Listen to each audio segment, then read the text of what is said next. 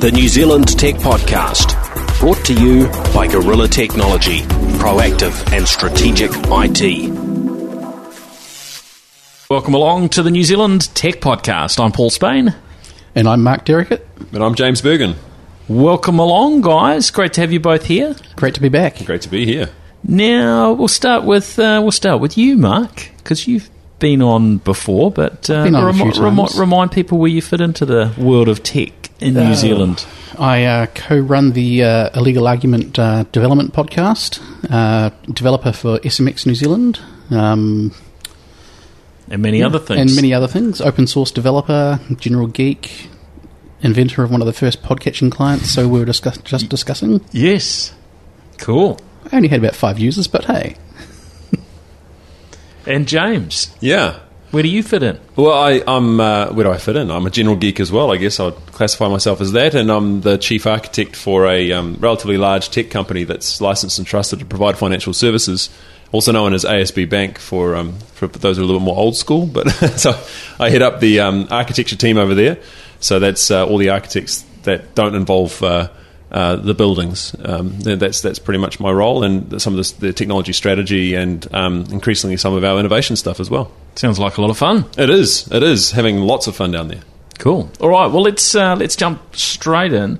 First up, we hear that uh, streaming video is uh, soon set to surpass uh, network TV sort of watching. Is that any surprise to anybody? I mean, it must must be uh, must have the likes of Sky TV, you know, feeling somewhat uncomfortable at the moment.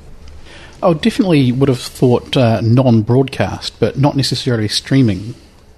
But uh, as we've had much more, I guess, cheaper and faster and more easily accessible high-speed internet here, and actually getting streaming services, yeah, I think I think that's quite a key thing, right? Having the streaming services natively in New Zealand, so you don't have to be, you know, a geek in order to get Netflix, for example. well, n- not even not necessarily a geek. It's just that it's now a legal option.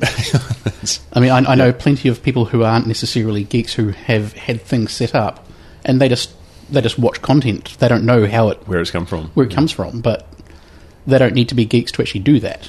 But I think that you're, I think you're right. I think the increase of high speed broadband, the increase also of devices to play it on, and I think about you know the number of friends and family I have that have that have actually got smart TVs with apps that have like YouTube that they use a lot or Netflix. Um, and then also the launch of some of the local providers. Like, like I quite enjoy watching Suits on, on Lightbox, and you know I think there's been a lot more options coming forward. So I'm not too surprised to hear that it's going to. It's an inevitability. It's just a question of when. I guess the the bigger question is how is the the incumbents, I guess, going to actually resolve and stay viable? Yeah, it- I mean, certainly I would be a bit cautious about having an investment in Sky at the moment. But, uh, I mean, that's just the nature of, of any of these companies whose business model is getting, you know, uh, pummeled by, you know, technology changes. And, you know, I think the, the the nature of probably most businesses now is they've, they've got to, you know, constantly be trying to figure out uh, you know how to stay ahead of the curve. That um, you know they're at the sort of front end of it rather than sort of following behind. But yeah, the likes of Sky have uh, have a challenge in terms of their revenue base comes from a, a more traditional model, and they don't want to let that go too soon. But you know, then they've got that case where lots and lots of us just don't have a Sky subscription anymore. They came knocking on my door the other day, had a salesperson in the area willing to do a special offer and they would for under fifty dollars a month they'd give me a you know plan with uh, Without sport. you know, a couple of no a sport package and a movie package and, and so on. And all I had to do was be committed for six months. Not a lot of money in the scheme of it you know less than half the price of what you would usually pay. Uh, and you could keep that low price for 12 months. But you know when when I thought about it I thought well I've actually got enough content to to watch anyway as it is. And so um, I said no, thank you. Uh, and you know, other people talking to saying, "Well, after the after the Rugby World Cup, we'll uh, we'll ditch it." Then. We'll ditch it. Yeah. yeah. So I mean, we we've found. I think the move started when people started wanting to watch the content they wanted to watch on their terms. So rather than tuning in at seven thirty to watch the show, you know, you started back in the day, you know, VCRs and whatnot. But obviously with TiVo and then you know, and My Sky and those kind of uh, you know having more control um, of when you watch what you want to watch. The natural extension from that was then, well, if it's just a, a it's just a media file sitting on a box over here, rather than doing that, if I can have a service which is going to give me the same, in other words, my choice when I want it, um, oh, why not? Why not go that way? And as you say, it works out being a lot more cost effective in many cases than uh, than a full all you can eat subscription. Even going slightly different, um, the VC, the in air quote VCRs with a hard drive, like um, some of the some of those players where you could actually you set your pre-record, and now I've got like every single episode from the last six weeks that I've missed of a certain show. You can start binge watching. So that kind of led the the layperson into knowing about time delayed shows where it's on demand. It's when I want it, and but I still have to wait until next week for the next episode. Oh Yeah. no, it's available now. Ah, And it's starting to what I think is really interesting. You're saying, Paul, in terms of the the business models for the incumbents, but it's also looking into business models which increasingly don't make a lot of sense when you don't have the same geographic boundaries. So you think about the challenges I know around the time of. Um, obviously, with, with Lightbox, with what Lightbox was was uh, offering, and people were trying to figure out where the next episode of um, the next series of House of Cards was going to end up, and was it with Netflix or was it going to move? Was, was it, where, who's going to have it, and who's got the licenses for it? And then you had the Sky Play as well, and you're sort of left with this question mark around why is there a difference between the shows when they're released in the states or in the UK before they're released here? Now we know for commercial reasons why they are, but that model is looking increasingly redundant in a world where it's just bits, and the bits Yeah. can get there so quick. Yeah. Um, but you know, it's affordable to have a subscription to one, two, three services as an alternative to Sky, and you know, still be reasonably priced. Of course, we've got sport and some other things sort of you know sit around the edges, but yeah, people are increasingly finding uh, alternative methods for accessing that content, be them legal or otherwise. I, I sometimes look at this and sort of compare it to yeah, Microsoft, who were trying to hold on to sort of people having licenses for Microsoft Office and not moving their systems into the cloud when Google were boots and all in uh, with Google Apps, and Microsoft were just so far behind on that. And the interesting thing there was Microsoft got it somewhere along the way and just kept throwing more and more and more investment at it and, and, and so on to the point, you know, now when you look at their uh, their capability, you know, as a company that was very old school, they seem to be getting it in terms of delivering a really good and a really capable cloud based product to the point where, you know, you could say in many regards they're uh, well ahead of Google in some, you know, in some places with those uh, those cloud based offerings. And I just wonder what could Sky have done differently if we were to sort of turn back the clock now. And of course, there, there's a lot of what ifs in there, but I think they've just moved a you know way too slow on a bunch of things. And if their their pace isn't right now, which I I certainly hope it is for uh, for New Zealand's sake, and certainly for their shareholders' sake, that they've kind of got all the right pieces in there. That you know, going forward, they'll be much much more nimble and and, and geared up. Because they definitely they have um, iSky and Neon, and so that you can see them trying to get into this market. But the ch- the challenge obviously must be for them around how much of their existing incumbent business model is is is what they know compared to this. And you go, oh gosh, I mean another another area that's w- would be looking at it and scratching their heads. I think with with similar um, concern would be the advertising industry because you're you're at the point where you're you know, how long has it been since you last sat down and watched an ad in real time? You know, you're probably fast forwarding because your time shifted anyway, and now you're in a, and now you're seeing um, you know ad companies and, and large organisations saying there's got to be other ways for me to get my messages about my products out to customers than Product placement. Exactly, exactly right. you're seeing it again and again and again. yeah. All right, on to other subjects. Uh, Google and Microsoft have sort of you know been at each other and, and competing. We were just talking about them before with with their uh, Office apps and cloud based email and so on. Just last week, they've signed this uh, this new agreement around their uh, patents and so on. No doubt, a lot more behind the scenes around that. And you know, overnight from when we were recording this, Microsoft have a big announcement, and it's it's rumored that Google will, will be a part of uh, of that announcement too. Of course, Microsoft were involved in, in Apple's recent announcement with the the iPad Pro. So these bigger companies are, uh, are starting to work out their differences to a degree in some some areas. Mark, what are your thoughts on uh, on Google and Microsoft sort of putting aside their uh, their litigation and uh, looking as though they're somewhat closer? Is this just to save all the money that they would uh, be throwing down a, a hole on um, legal fees? I'm not sure. I mean, I think, I mean, they, they kind of they bought Nokia. They did the Lumias, then kind of Nokia kind of stopped, and then Nokia were, were going to do an Android phone, not. And now Microsoft are doing Android apps. They've got their lock screen. Cortana's going to Android. So the fact that they're kind of gearing up to doing a lot more Android stuff, I think that alone is going to be kind of like, ah, we need to have settle our fights. If we're going to play in your playground, well, we can't be saying we're going to sue you and play in your ground. But the, the thought I just had was maybe next year we might see a, a, a Microsoft Nexus, whether we'll actually see that kind of completely crossover and finally get a Nexus Lumia, or that kind of thing, and maybe Microsoft are going actually. Apple is who we should be fighting. We need to settle with Google and be nice. But they've just buddied up. Been on, you know, they've had ongoing things with Apple, and they helped them launch the iPad Pro a few days ago. Yeah, they might just be being cozying up, just be admitting defeat for all of Microsoft Phone. Maybe is the announcement we're going full Android. We're getting rid of Windows Mobile. Welcome to Windows 10 Android.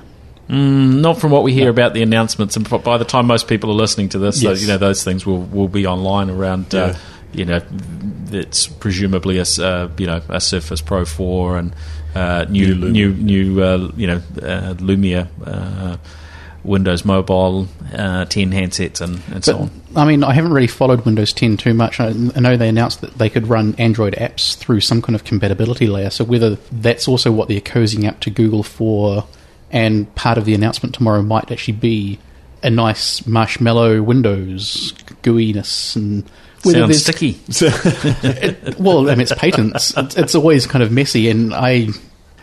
It's one of those areas where I think it's. I think I'll leave the lawyers to discuss it. Really, Yeah, I mean it's, it's certainly good to sort of yeah cut that legal side out of it and yeah bring these companies a little bit closer together. And that's you know what I hope is that the I don't know co-opetition or whatever it, we we call these things competing Um, implementation, not you know, on legal. that we b- brings out some uh, some better results because some things have just been too slow moving and uh, having them each at each other's throats isn't uh, isn't helpful for anyone. I don't think, well, other than the legal fraternity. I mean, I think I think obviously when organisations are spending tens of millions of dollars investing in intellectual property, they want to defend that property, and that makes that makes sense. But when you get to this sort of mutually assured destruction of I have my patent armaments and you have yours, and and we'll just sort of uh, hope that we're not going to wipe each other out or threaten that we will, and the amount of time and money that is diverted to that as opposed to diverted to innovation, you know, taken away from things that are going to benefit customers. When you see, and these stories do come, they don't come that often, but they do, they do come. I, I think it's a win for the consumer. It's basically saying we're going to park this now. We've, we've had our little conversation and our dust up, and the lawyers have all been paid, and uh, we're now going to get back to what we're here to do, which is to offer our customers, you know, software and hardware that's that's going to add value to them. Is there is there going to be true peace, or is this like uh, peace in the Middle East? Is it uh, is it is it is it something that is easier said than done? I, I suspect it's also a continuation of the whole new direction and face of Microsoft with open sourcing .NET, .NET Core, and working with say mo- the Mono team, and maybe we might get an official .NET for Android. So actually having a little bit more of a of a blessed rather than just Xamarin directly cross porting to Android, something that's actually Getting blessed- far too technical there. I think, but I, I think that Yeah. I, I think that if It's a they're put, company name. It's not a technical term. I. I think if they're putting their the, their, their their guns back in the holsters, so they're, they're basically saying we still have the patents, we still have the ability to, you know, we could if we wanted to, but let's just agree that you could as well. So let's just kind of call it a day, because to the point around cooperation. Um, and co-innovation, you know, the reality is if you are using a, a, a Windows uh, phone, you want to be able to use Google as well as Bing. You know, you want to be able to use Google. So they've got to exist. They've got to coexist inside the ecosystem. They can't wipe each other out. So they've got to get to a point where they say, and you've got to imagine the lawyers' fees would have a series of zeros and commas, and you know, you want to be thinking, actually, we should spend that money somewhere else. and all those Microsoft lawyers are probably being really sad now. well, they did say at the end that they were agreeing they're going to pay their own legal costs, so the lawyers will still get paid. Yes, oh, they always get paid. Um, now, I had to I had to laugh when I heard um, bit, of, bit of news come through last week that um, a um, a former Google employee was online in Google's domain services where you can go buy domain names and so on. Just for kicks, he decided just to search for google.com and its availability. And it actually said it was available, so uh, he clicked and spent $12 on acquiring uh, google.com. That was just excellent. When I saw the headline, I was like, oh, Paul's left a B off the end because I was like, you know, someone bought the google.com domain for $12 billion or something. No, no, $12. 12. It's brilliant. Only for a minute or so, then he got refunded. Yeah, Yes. but it's kind of curious. So, I mean, um, Mark, you sort of read into this. There was some. He, he started getting some So- varying email so- alerts. he was able to sort of see access to the from, domain. From what I understand, once he bought the domain and the domain was transferred to him inside the Google console, he had full access to like the DNS records, uh, certificates, and I think um, like the kind of things that you don't necessarily want the public to have access to, or and so he had full control over everything Google. the power. He must have felt very powerful Yeah, for, for for, for few just minutes. a minute. I wonder what was going through his mind for those for those seconds until I'm um, going to jail. Google pulled back the domain name, and I wonder what actually happened behind the scenes there. What Well, alarms went That's off? what I Well, would. How did you know, how did it move and then move back so quickly? Well, I'm assuming you would they would have got the, the zone transfers and all the kind of the domain transfer notifications. So people who, who are looking at the DNS admin lists would have seen, hey, all of our domains have just kind of moved. Um, panic, Yeah, I think. I think abort, abort. because it was and were they legally allowed to take it back? Because they'd sold it. Wasn't wasn't theirs any longer. That's the question right? I've got because I know that it was through a Google-owned domain registrar. So I don't Hmm. know how many how many of the listeners out there have registered their own domains, but the fact that Google owns the ability for you to go and register these other other domains, something .com or whatever you mm. like, the fact that that's what they were using, you've got to wonder whether they were using some sort of you know Google super privileges to be able to get in there and say, well, it was done through our domain registrar, so we can then bring it back. Thank you very much. But if the transaction's gone through, because they said refunded, that it's not that they said that they you know didn't take the money. So his money was paid. They later on refunded it and took the domain back. But you've got to wonder if his, if the legal ownership of the domain shifted. And, Well, in, and in I some countries where a transaction's taken place, that's acceptance That's of, contract, of, yeah. of that. That's a I- contract. So you I you know you don't think you ever actually legally own a domain. You might have a license to use that Fair domain. point. Yeah. So so okay. So he was legally registered registered as the registered owner, even though he doesn't own it. So Or the you know, registrant. You have the registrant. And Yeah, then you I- have the tech contact and the billing contact. I think, and I, I don't know too much about the internals of DNS, but I think in some of those s- systems there is that grace period of a, a few minutes for those transactions to Move across. move across and then be reverted if it was a inadvertent. This shouldn't have been done. Yeah. So I mean, I've, I've well, different. it definitely shouldn't have been done. Yeah, I think that was. I don't know what their first clue was, but yeah, it shouldn't have been done. I think that you can. I, I definitely have seen that. I've bought and sold a few domains in my time, and you can you can make mistakes, but not so much with. I think the transfer. So whether it's the UDAI key I, or I, whatever. I think they were only s- successful in doing that because it was purely within the same Right. Google DNS system. You wouldn't normally, you wouldn't normally be able to do that. No. But I'm just thinking, like, if if, it had this had hap- if this had happened to you guys, you know, what would you have done? What would you have put up? Like, you know, I'm thinking, well, you know, when everyone goes to, you know, Google, and instead of that coming up, what could I put on on my site for the world to see instead of Google? What what funny video would it be, or what Yeah. statement would you come up with if you realised you had control and you were able to put up an alternative page? you have to be really careful DNS takes too long to re- to propagate. to propagate, so I wouldn't actually probably get anything done. Yeah, if- but if it had taken them a day, you know, uh, uh, presuming you got to hold on to it for a day, not Yeah. a not a minute, and there was some reason that you were able to hold on to it for a day, what would you have done with it, Mark? Probably just to redirect my own name. So every Google search is just me. You're me. Mark is the internet. That's brilliant. I think okay, I I- like And that. I'll get, I'll get my my Google hits. I'll be so popular. But see, that's the thing. Wherever you pointed Google.com to, that domain, that website would melt because you'd be putting it'd be the most Apple.com. ultimate- It would be the most amazing denial of service because you'd just have millions and millions of people every second hitting Google.com. The ultimate botnet. So there must be some way to monetize that. I like. I like your business acumen there, Paul. So using So Google, okay, let's Google flip, let's flip this around, uh, James. So ASB.co.nz. Somebody accidentally just managed to acquire that. Just imagine Right, that. right. What What do you think they might do in that case? That that would be pretty scary, wouldn't it? If, would- if somebody with um, you know nefarious purposes obtained that and uh, started collecting usernames and passwords. Yeah, I, and, I, I would. I'd be know. pretty confident to say that I think our um, our security guys and our domain control guys could probably give Google a little bit of a lesson on keeping uh, domain keys Oh, nice, um, restricted nice. and Yeah. held back because I'm trying to foresee how that could happen. You'd have to open up your own service selling domain names, which, Yeah, which as a tech company, that Hey, could, could be within the field of diversification. uh, you like know it, of what. ASB might might do uh, in, in not- the future. Let's not bring up the dot .bank domain name story again. Right, That's that's bad history in New Zealand internet. right. Are you going to fill us in on that?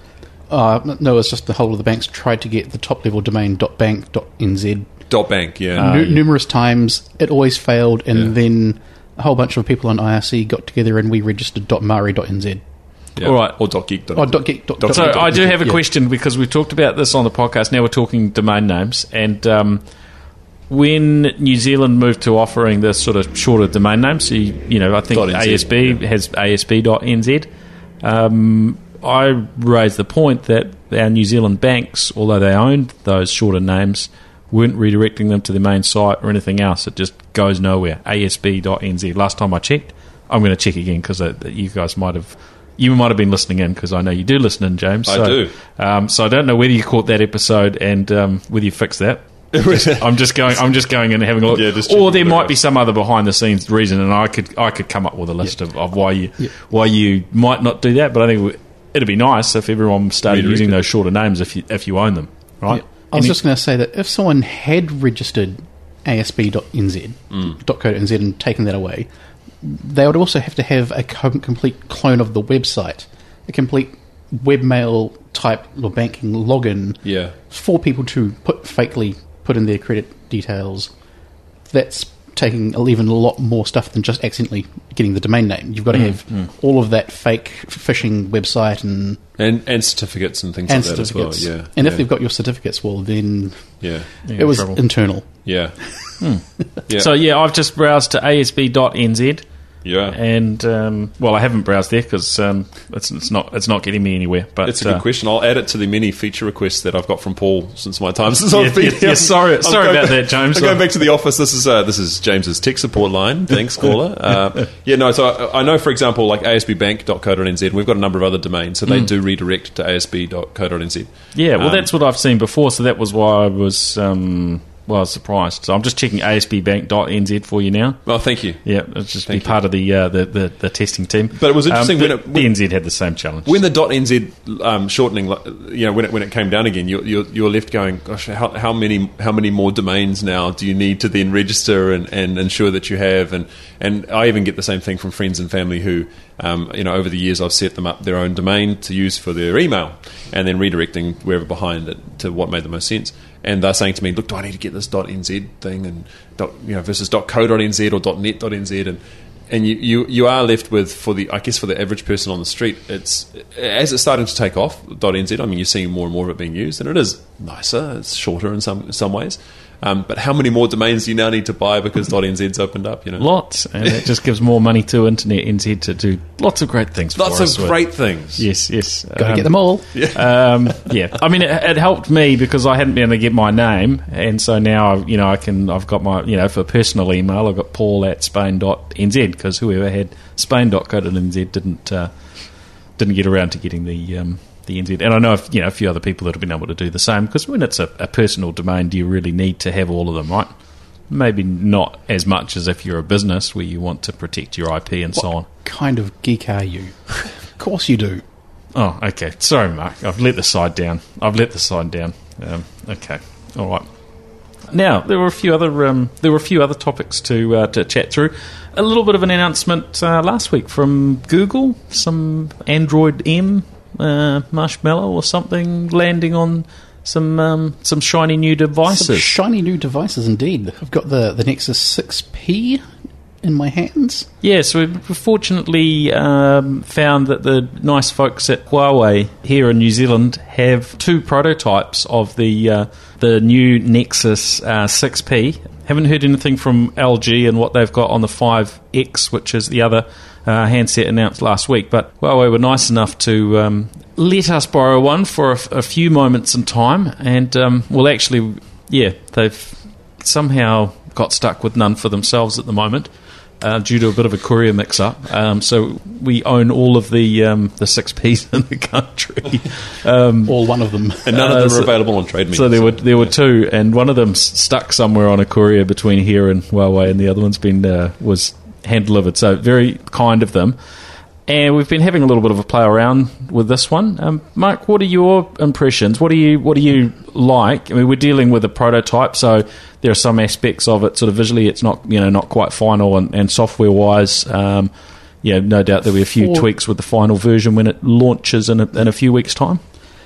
When I first saw the the artist renderings kind of stuff, the the camera bit at the back where it's kind of like got the big, very in your face black bar where the, the camera lenses looked like it was going to be sticking out reasonably quite chunky. It looked really chunky, didn't it? But in, in actuality, it's only like about a millimeter or a millimeter and a half kind of thing, so it's very kind of subtle. It- It's extremely subtle, isn't it? I think both of us, when we were looking at it, and you, James, as well, we were looking at it thinking, yeah, this is, it's, it's not actually a, a big deal. It still kind of looks out of place against the, the white case that we have on this model here, but I, I believe there's also a glass back and a metal back. There's a, yeah, there's a sil- silver one is the other one. Which that's- I, that's. I, I believe the different backs also control, like whether you want fast charging or wireless charging. The different features come with the different types of backs, I guess. Mm. One's more conductive or not, or yeah, I don't think we've got wireless charging at this at this stage. no. No. But it looks like a really nice device. It's for being a really large phone. It's nice to feel in the hand. It's not too heavy. Uh, the having the the thumb fingerprint scanner actually in the middle of the back is kind of handy. Well, we've got used to having you know a level of control there from the L- LG handset, so the LG G3 and, and G4 and so on. That's that just something that we got used to, and, it, and it's a good place to um, to put some control. I I, haven't checked to see whether they've got the the scrolling and so on with that as well. Whether you can use it for other things rather than just the fingerprint uh, reader, which you can on um, uh, um, some of the other. I don't see Huawei why you handsets? wouldn't be able to. Yeah, I mean, it definitely it seems like being a good place rather than like on the iPhone or the the Samsung where it's kind of at the front where you've got to kind of position your thumb and not drop the phone. Where you've got kind of a weird balance. This is kind of nice to hold in the hand and just actually have that gripped. So the question is, because it, it is a really nice, capable uh, handset. It's um, Nexus from, from Google, which means it's just you know the vanilla operating system without all sorts of hacks and, and mods and UI sort of tweaks that we you know we get used to for you know just about every Android phone that, that comes out, unless it's Nexus uh, labeled. So from that perspective, it's nice access to updates. You know, very quickly, generally being a Nexus handset pretty high end in terms of the um, the feature set. You know that high definition display. I think it's fourteen forty by twenty five sixty pixels. Uh, you've got the nice fingerprint reader, which is tend to you know be be very much only the higher end handsets. Um, the the bigger display and um, pretty impressive uh, camera overall with you know 4K video. Uh, I think they were saying 240 uh, frames per second video that you can capture for going into an ultra slow. What's the word I'm looking for? Super there, slow motion. Super slow motion. Yes. Yes. Uh, obviously, that won't be at, be at 4K, but um, the resolution tends to come down when you do that. Um, you know, 12 megapixel camera and the, the front facing one at 8 megapixel. So, yeah, really a, a, quite a capable uh, handset. Feels and looks really good. Um, but starting at a price here in New Zealand for the 32 gig model of $1,100, uh, stepping up from there 1200 for the um, 64 gig and 1350 uh, or 1349 for the 128 gig. Um, so you know it's getting up there in, in terms of its price, but in terms of a uh, a handset with 128 gigs worth of storage, and you look at the capabilities, um, is that is that a problem at all? There aren't many Android handsets at that sort of price level, Yeah. but there, there's not really much else also that has this level of capability. I think the the Xperias were kind of getting up to that level, just around the thousand level when they first came out, like when the Z2s and the Z3s and all they came out. But I'm not sure what the pricing of the, the new Z5 is, whether that's comparable. I mean, with the exchange rates, we've seen that you know those prices bumping up. For instance, you know the iPhone six, you know, starting at um, you know only uh, about hundred dollars uh, more, so that's at, at the twelve hundred dollar point. Uh, you know, we're certainly seeing a lot of phones at this type of price point. But you know, generally that's been an Apple or a Samsung. Um, certainly, you know, there's, there's been a, a few others from HTC and, and Sony as well. But the first time we've seen Huawei come in, you know, right at the the um, you know the higher end of the price points. I But guess it's the first time that Nexus Yeah. has been a well, that's high-end true. phone. Yeah, because usually the Nexus handsets were a big part of them. They were a real sort of value proposition, right? Yeah. But developer kind of phones, which this is not a developer phone. No, I mean it has. It, it definitely has a premium feel to it, and it's trying to aim for a premium end of the market. I think that in doing that, um, like you know, looking through the features and was, oh, that, oh, that's quite nice. Oh, that works quite well, and um, some of the notifications and some of the stuff that's marshmallow, and some of the stuff that's actually more the hardware on the device. Which means that it has to have those things because of the arena it's entered into. Because when you are talking, and you say, Paul, you know, hundred dollars here, a couple hundred dollars between that and an iPhone or some of the other premium players from the Android space that's where customers are going to go. They're going to say, "Well, I expect certain performance, I expect a certain look, a certain finish, um, a certain appeal to it." Um, and I wonder how much of the user base is actually looking for that kind of offering in this space. Like we, it's, it's associated with iPhone, it's associated with the, the Apple um, um, ecosystem. But when I think about friends and family that I have that are um, Android users, they've more gone because it has been a cheaper alternative for still a very capable platform. So when you start playing premium and going toe to toe, that's where the refinement starts coming into it. And to, to the point that you were saying, Mark, you know, it actually does look very. It's a very nice, you know, looking phone. It doesn't have that. Um, you don't look at it and go, "Well, I wouldn't compare it and contrast it with an iPhone." It's interesting because Google, yeah, because this car- carries the the Google uh, name, Google Nexus. Um, obviously, you know we've got the 5X from LG and and this one with the 6P uh, from Huawei.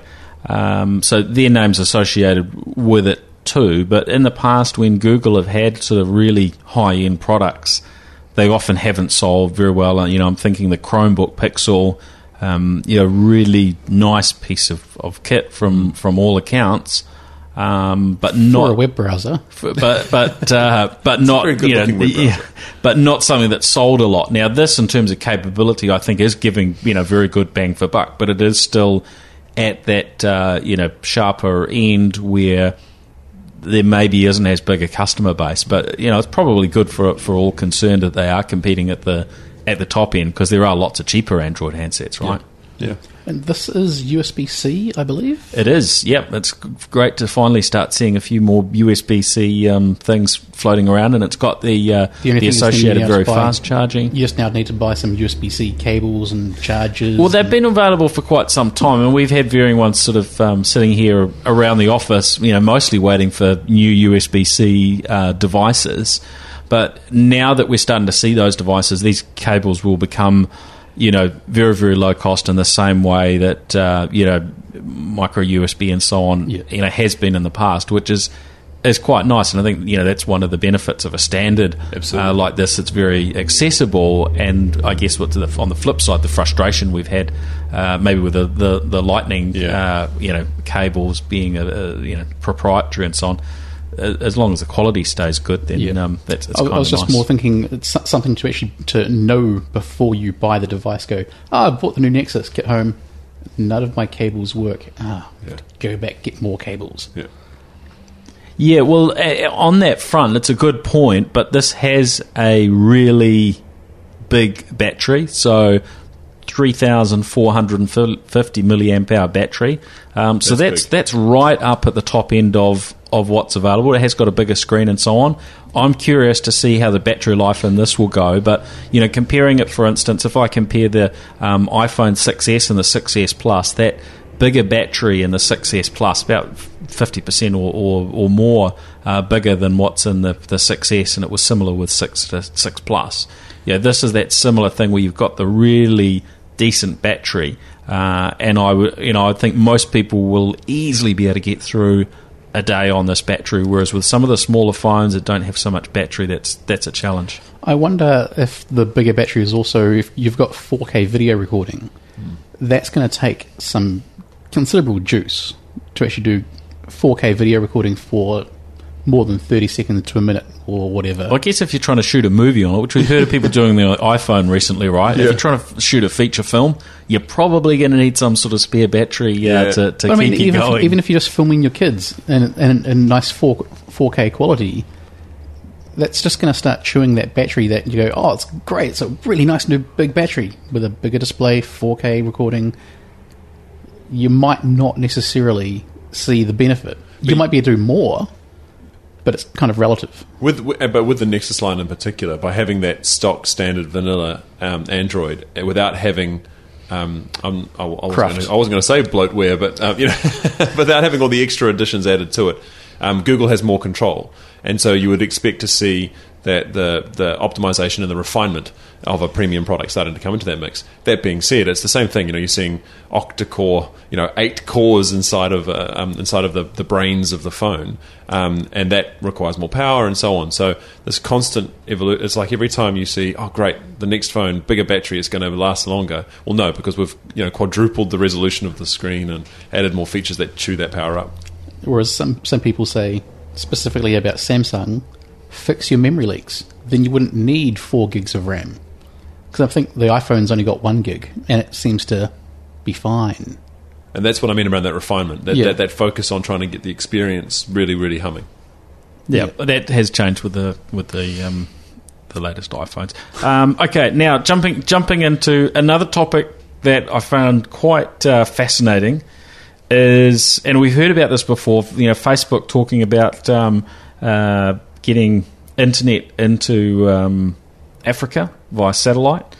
And this has now become a, a little bit more uh, formal. So we're reading that they've they've um, um, yeah made it clear that they are going to be pushing uh, free internet connectivity uh, into what is it, 14 um, countries, the most densely populated uh, parts of uh, sub-Saharan Africa. Now, you know, with them, you know, being involved in this, obviously they've got their own reasons for uh, for pushing out internet. It's not all uh, just a, a charitable enterprise, but um, this is, I think, you know, this is something that that we need is to make sure that internet access becomes.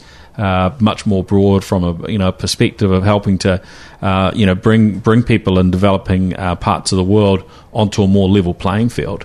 Um, what are your thoughts on this, James? Yeah, I think it's interesting when you look at the internet connectivity challenge and making the internet truly ubiquitous. There are, you know, people who are fans of um, the internet, which I would say is most people, and then there are people who have got problems with aspects of the internet. But I think regardless of which camp you sit in on that that um, that spectrum, the the ability for the internet to connect people, to connect people to businesses, to connect people to each other, and particularly when you think about, and I know we don't, you, you don't, you know, you're not supposed to say third world and those kind of, you know, that sort of structure anymore, but. And some of the challenges that that, w- that we're looking at um, at the bank is, you know, as as money gets less and less tangible. Well, that the reason partly for that is because of the internet. So if economies are moving into a digital world and whole countries um, uh, people are below um, the internet access poverty line, then I think that it's going to take private enterprise like Facebook and others, who of course benefit from having more people online, advertisers and eyeballs and whatnot. But I think that if that's the cost that we have to pay, um, then it's probably worth it because it's otherwise you're going to be waiting for a lot longer for those countries to get online and then for take part of the benefits that can come from from being connected. Yep, that makes some sense. Mark, have, have you? Is this something that interests you? Have you spent much time in Africa yourself? Not particularly, no. No? No? I don't see myself going to Africa anytime soon either. So, and if if I was in Africa, I think updating Facebook might not be on my priority list. But it's access to more than just Facebook, right? The, the Well, yes.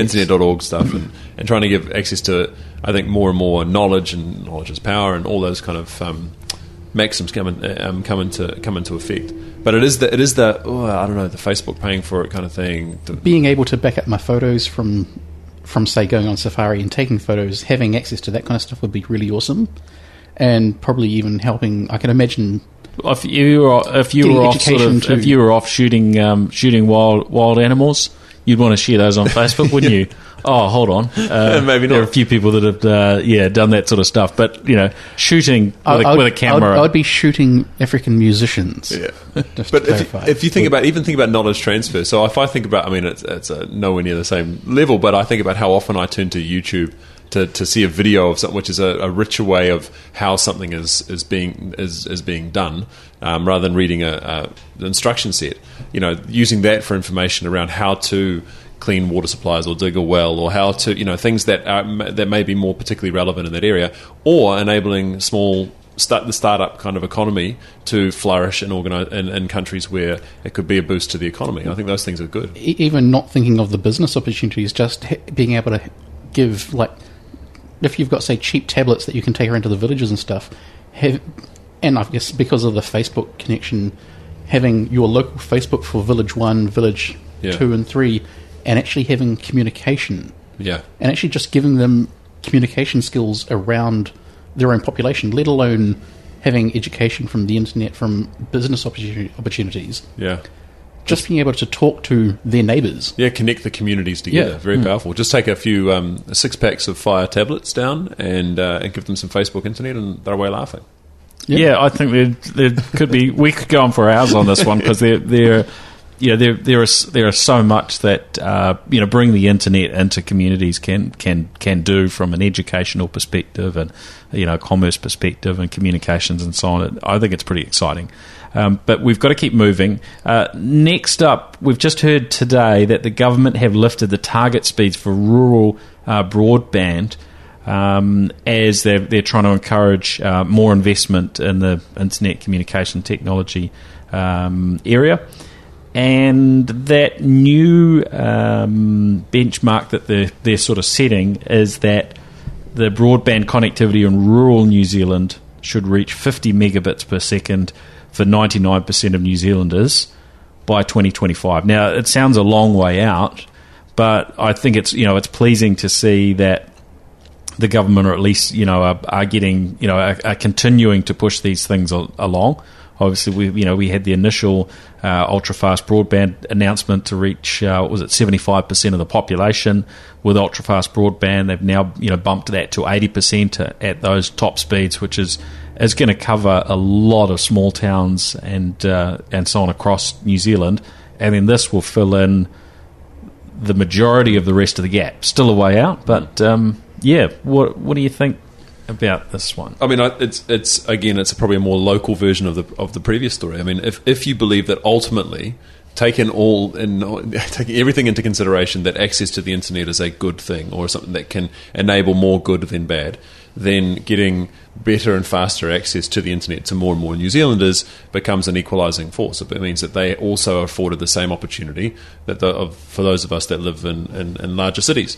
So to see the government making that target and lifting that that that uh, that target up to the sort of 50 meg, I, I do I do half wonder by 2025 will we think 50 meg is you know what we think of uh, you know- 50 meg? Oh, Yeah. man, it's taking ages. yeah yeah yeah Getting my 25k videos. It's like, oh. Well, I guess if that's the baseline, well, you know what Above what I would beyond, see is yeah. we, we, you know we're going to be looking at um, you know one two hundred you know one to two hundred meg being you know pretty common in those areas. They've also set a baseline for the remaining one percent uh, of New Zealand of of 10 megabits per second. Right. which you know when you look at it in rural areas at the moment there there are there are you know lots that don't get even that 10 uh, 10 megabits of that's sort of a baseline for tho- those areas. Uh, yes it would be frustrating to be in that you know in that 1% but there's a world of difference between what some of them get now and, and those figures. And of course some of this stuff would come naturally but by, by actually putting some um, some clear lines around it yeah, there- there's going to be more investment to get to these points, isn't And, it? and it connects also, I think, at- those minimum standards, you're starting to get access. you- You're moving to that next tier. So you're talking about whether it's streaming video or whether it's um, streaming uh, video communications and Skype and things like that. Um, you're moving into that next tier of what the the base level would be capable of achieving. Now, by 2025, what have we got? Virtual reality and holograms, and who knows what else that may be requiring much higher. Flying cars, flying, flying cars, cars. flying cars. Well, we've got flying sorry. skateboards; they're almost there.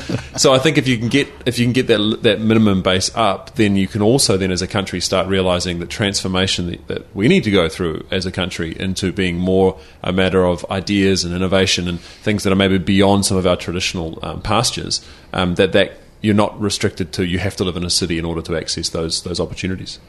I guess the only thing to consider there is, as well as whilst we improve those pr- speeds, how's the price going to change, and how is that going to actually be affordable or not affordable? It's a good point. It is a good point. I mean, that's yeah. well, by, say by, by then, if we look at the Facebook model, m- you know, maybe, maybe internet is is virtually free. I mean, the fact that that a um, you know a company like Facebook could look at delivering the internet free to masses of of, of people, um, you know, suggest it's something where you know we've got we've got that sort of lowering lid type thing where you know the prices are just going to keep coming coming down and down. I don't know, as you know. as you have ads in your browser.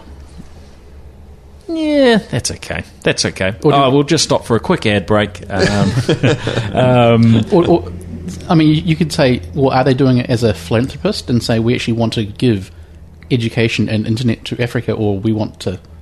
We're still Well, going to charge the advertisers, right? yeah, I mean, I, I would, you know, I would, I would certainly like to think that a that a business like Facebook, uh, you know, some of the key people like Zuckerberg, um, you know, who's invested in education in the past, would would get that. But you know, also they've got shareholders and so on. So I'm sure there is a very large aspect of it that is going to help them. But yeah, as James is saying, if there's a good flow on, that's um, that's cool. Now. Um, I want to talk a little bit, James, while you're here, because we don't get this chance very often. Um, but but maybe we've been nice enough to you. We'll see at the end. Uh, maybe you, maybe you'll come back again. Oh, yeah. Um, but uh, but w- while you're here, I'm I'm quite keen for you to you know fill us in a little bit on some of the things that.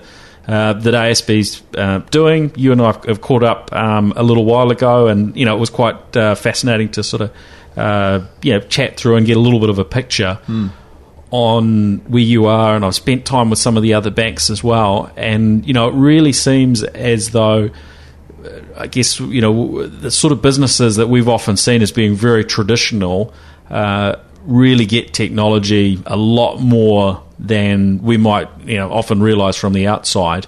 Um, and you know, ASB, you know, I think technology's been a big focus for you for you know for for a long time. Sure. And I know you talk about real time banking since nineteen. Real time since '69. There we go. That's the, that's the There we go. So um, yeah, so so, so so yeah.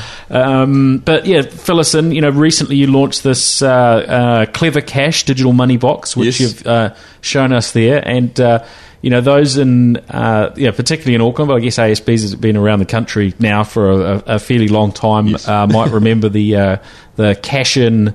Um, uh, money box, um, elephant, and so on. And uh, now you've kind of got a, a new modernised digital version of that. So let, let's hear about that. Yeah, well, so I mean, uh, as I sort of did at the intro, you know, we're, we're increasingly trying to think about ourselves as being more than just a bank. So we, we take being a bank very seriously, but we're we're realizing that that we are uh, really a tech company um, because money is becoming increasingly digital, um, and we're a tech company that is licensed and trusted to provide financial services. And so we say that say it that way because the license that we have from a regulation point of view, and also the trust that we've built up in the community for you know well over 167, I think it is years, um, is something that we that we don't take lightly, and um, we don't you know we don't sell you know loans. We don't sell. Th- we, we you know you you buy a home and we help you do it.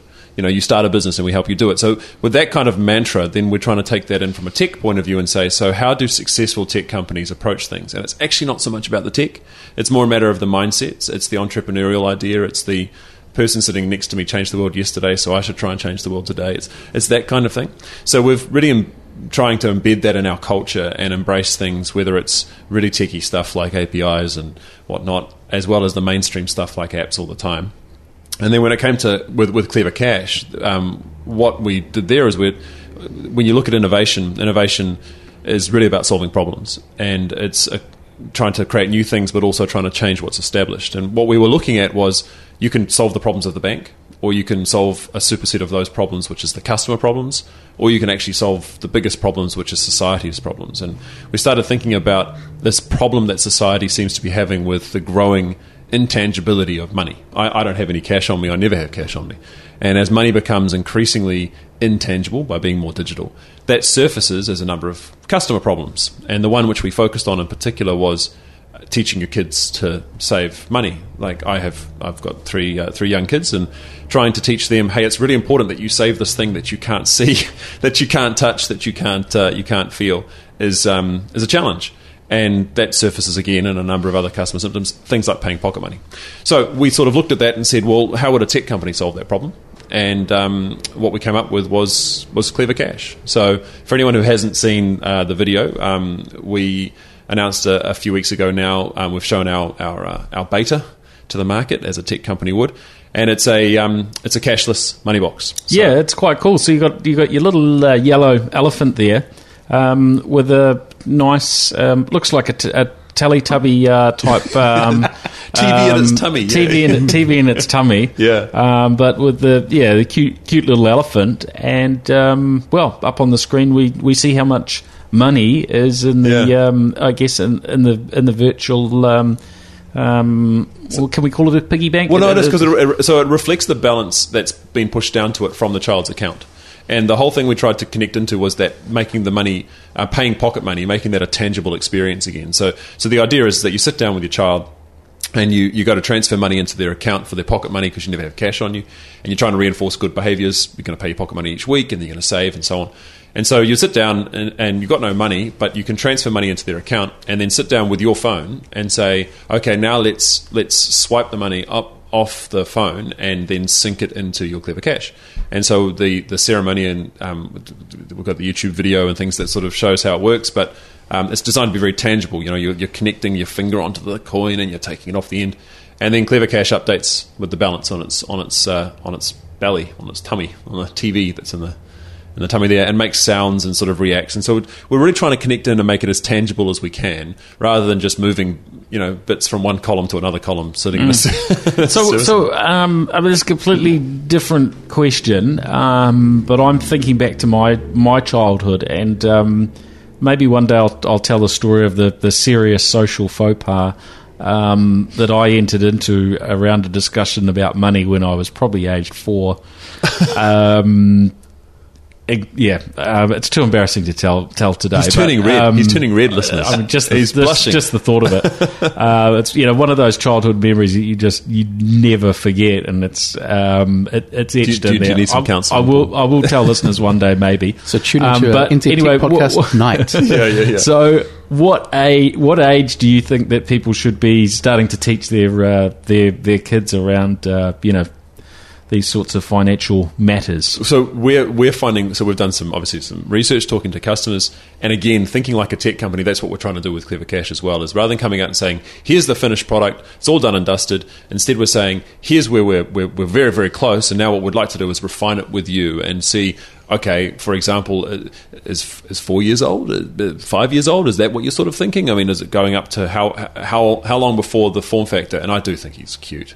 But I mean, how how long before is it twelve or thirteen or fourteen? And they're saying it's not so not so cool. And even in that experience, it's been really. I mean, we've really enjoyed working with you know partners. Obviously, we've worked with Saatchi and Saatchi and, and um, some other partners like Four Design, and then internally using our own marketing team and my my innovation lab team. It's been great to actually talk to customers and get some of this feedback and, and even talking amongst staff. You know, we all teach, we've all got different stories from childhood about money, um, and we teach our kids, it seems, at different ages and stages. So I'm, I'm trying to teach um, my my eldest two. Uh, we started trying to, in fact, my eldest, we tried doing pocket money when he was about five, mm. about, about four, four to five and we just found it was so hard to reinforce because you just never had the cash. So we're hoping that when with uh, when we get Clever Kashes, then we can reinforce it and then start it with my youngest, who's now four and probably starting at about that age, where they start realizing there's something going on. There's, mm. but it's you know they don't understand. You know, every, I think every parent's had, well maybe not every parent, most parents will have had the um, you know, child says, "Dad, can you buy that thing?" and you go, "No, I don't have any money," and they say, "Well, just use your card," you know, just and that's their connection with with money. So it's, I, I think the younger the better, but I think it's an individual parenting choice, Paul. Right. Yeah. Yeah. I guess it- it- there's certain things you need to. Um, Establish, yeah. yeah. I think I could probably still do do with one of them. We have had that. I mean, a lot of the feedback we've had um, since we since we launched it has been from uh, people asking, "Is there an age limit on this?" Uh, you know, I'd, I'd love to get it for oh, yeah for my kids. Yeah, definitely. Yeah, for my kids. Um, but this is this for us is the beginning. It's not the end. It's it's a continuation of our tech company journey, and what we want to do is do more and more of this kind of thing. Cool. You you into this? Well, I don't have any children myself, but I do have a niece. So I was thinking, and she's turning five soon. So I was actually, actually thinking that would be kind of cool. Yeah, A nice Christmas present. yeah.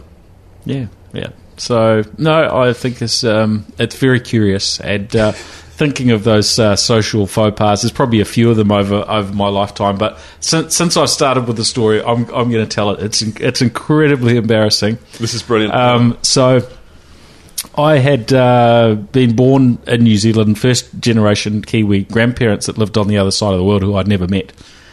And um, somehow I'd learned a little bit about how you know money works as a as a youngster, and uh, also about this um, this thing of you know when people pass away they have a will and money gets handed down.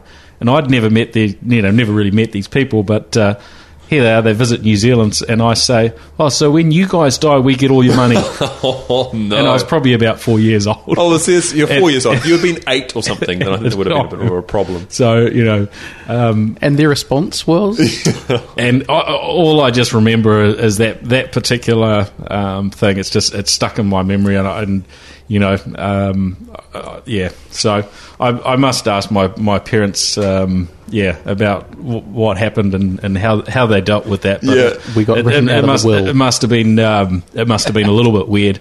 Um, actually, it was around the same time that I had my first experience with um, with the the, current, the the the generation of podcasting that was available at the time, and it was more sort of person to person. So uh, we had a reel to reel tape recorder, and because you know I didn't know these people, and it was very expensive in the in the seventies to communicate on the phone. Um, you know, we would chat. I, I can't remember exactly, you know, what we talked about, but uh, we recorded this stuff And sent the tapes uh, off. and sent the tapes off to the other side of the uh, the planet. We did was, that. uh, we did that. We did that in the eighties, sending them over to even just across the ditch to Australia, and it was Mm. more. The equivalent now would be you'd add them to a shared album on iCloud or something, and they can just see the videos and photos as they go. Mm. But I mean, so we a lot of, and for me as well. Like I've banked with ASB since I was five years old. you're asking in the prep, you know, you're someone Aucklander, so Mm. Yeah. Um, but in terms of the involvement with the schools and what's now become what Oh, GetWise, shoot! Sorry, I was looking at something on the screen and it uh, panicked me. But uh, We're right? We're good? We're we're, we're, we're still okay. Sorry, I looked at the wrong number and I, I thought we'd uh, hadn't hit record. Oh. we've had this great chat. We'll keep going. Uh, but GetWise, which is our, our education in, in schools program, and um, and that's where a lot of these kind of habits sort of start forming. But so much of that education has to happen at home. Um, and I don't know whether or not we handle wills and bequests in the uh, GetWise curriculum, Paul. But I'll, I'll look. In, I'll add that to the list. Yeah, yeah. I'm and- taking it back to the office. and the, and the, the the social things. I mean, probably not a lot of uh, family situations that line up quite with with mine. A lesson which uh, hopefully I've uh, I've I've learnt from somewhere along the way. All right. Well, thanks for that uh, therapy session, guys. Um, it's so good to you send you know just to, just to have that off my back Yeah. now, and uh, you know have a have a, you know problem or shared or something or other. It's a- Um, but what is it? yeah. Burden shared is a burden halved. That's all right. We won't tell anyone. Your secret is safe with us and the internet. Yeah, yeah, yeah, yeah, Thanks for that, Mark. Um, You're welcome. That's good. All right. Well, there's probably a bit more that we we could we could chat about, but we're uh, we're about out of time, so we might have to save that uh, for the next therapy session. Sounds good. Um, so uh, thank you both for joining me. Now, Mark Derricutt, where do we track you down online? Uh, you can find me primarily on Twitter with uh, at Talios, T A L I O S. Uh, we're on Google Plus just as uh, Mark Derricutt. For my concert photography, uh, chaliceofblood.net I love that name. and illegalargument.com for the podcast on Java and software development. Excellent. And James, Uh, well, if people want to follow follow me, they can. Um, people find, probably n- find know where to find ASB. uh, d- asb.co.nz, yeah. And if you want to find out about. don't don't go to .nz. no, no. until, until tomorrow. Maybe until tomorrow, yeah, yeah, until I get back. Um, if you want to find out more about Clever Kash, you can you can look up Clever Clever Kash. It's clever spelt clever, and then cash with a K. And I've had a few people ask me about that, and I said, look, our job is financial literacy. Okay, so Clever Kash with a K dot asb.co.nz, and you can you can uh, see more about Clever Kash there in the videos and track the progress on our blog as we um, as we get nearer and nearer to um, getting these fantastic little devices out to our customers. So can we actually get them now, or No, so we're in we're we're literally in the in the public beta phase now. Right. So it's great to be able to talk with tech guys and say oh, the public beta and yeah, you know what I mean. So that some of our um, some of my colleagues and they're like a what with a what now? But no, we're in the public beta phase now, refining and then looking to try and get it out as soon as we can. Well, if you need anybody to test it with, I'll add you to the um, list. You know, put, put, put me in the list, and just you know, as long as there's plenty of sort of play money to go with it, that's, uh, To move it around, you know, that we can that we can actually uh, you know get access to, then um, you know, No problem. And then if people want to find me, they um, I'm on Twitter at, at James Bergin. Um, B E R G I N, and um, I, I, well, I guess you go to jamesbergin.com if you want to sort of see some of the stuff I, I sort of do there. cool. That's very good. Well, thank you both for uh, for joining the New Zealand Tech Podcast this week. Thank That you, was, Paul. That was pleasure. fun. I've got. I've, I've now got to go back to the office. I've got a long list of things that uh, Paul needs done, sorted out. Yeah, we didn't manage. We didn't manage to air any too many of them on the show, so you sort of got off, uh, Got you off know, lightly. pretty pretty lightly there, Okay. James. Oh, that's Yeah. good. Yeah. and I'm I'm speaking at the API Days conference in two weeks' time, so Ah, I've got to go home and write a presentation. Excellent. There's some Excellent. people there as well, so good, good, good to hear. Well, thanks everyone for listening in. Um, you can catch me on Twitter at Paul Spain. If you want to get in touch um, on email, then you can hit me up. I'm trying to think of which email address. You can actually go to the globalvoicemedia.com uh, website. There's a contact form there, and there's also one at gorillatechnology.com if you're looking for IT services. So uh, those are probably the, the two easiest ways without me spilling off IP, uh, IP addresses, email addresses. Yeah, that's us. Hey, thanks everyone. See ya. The New Zealand Tech Podcast. Brought to you by Gorilla Technology. Proactive and strategic IT.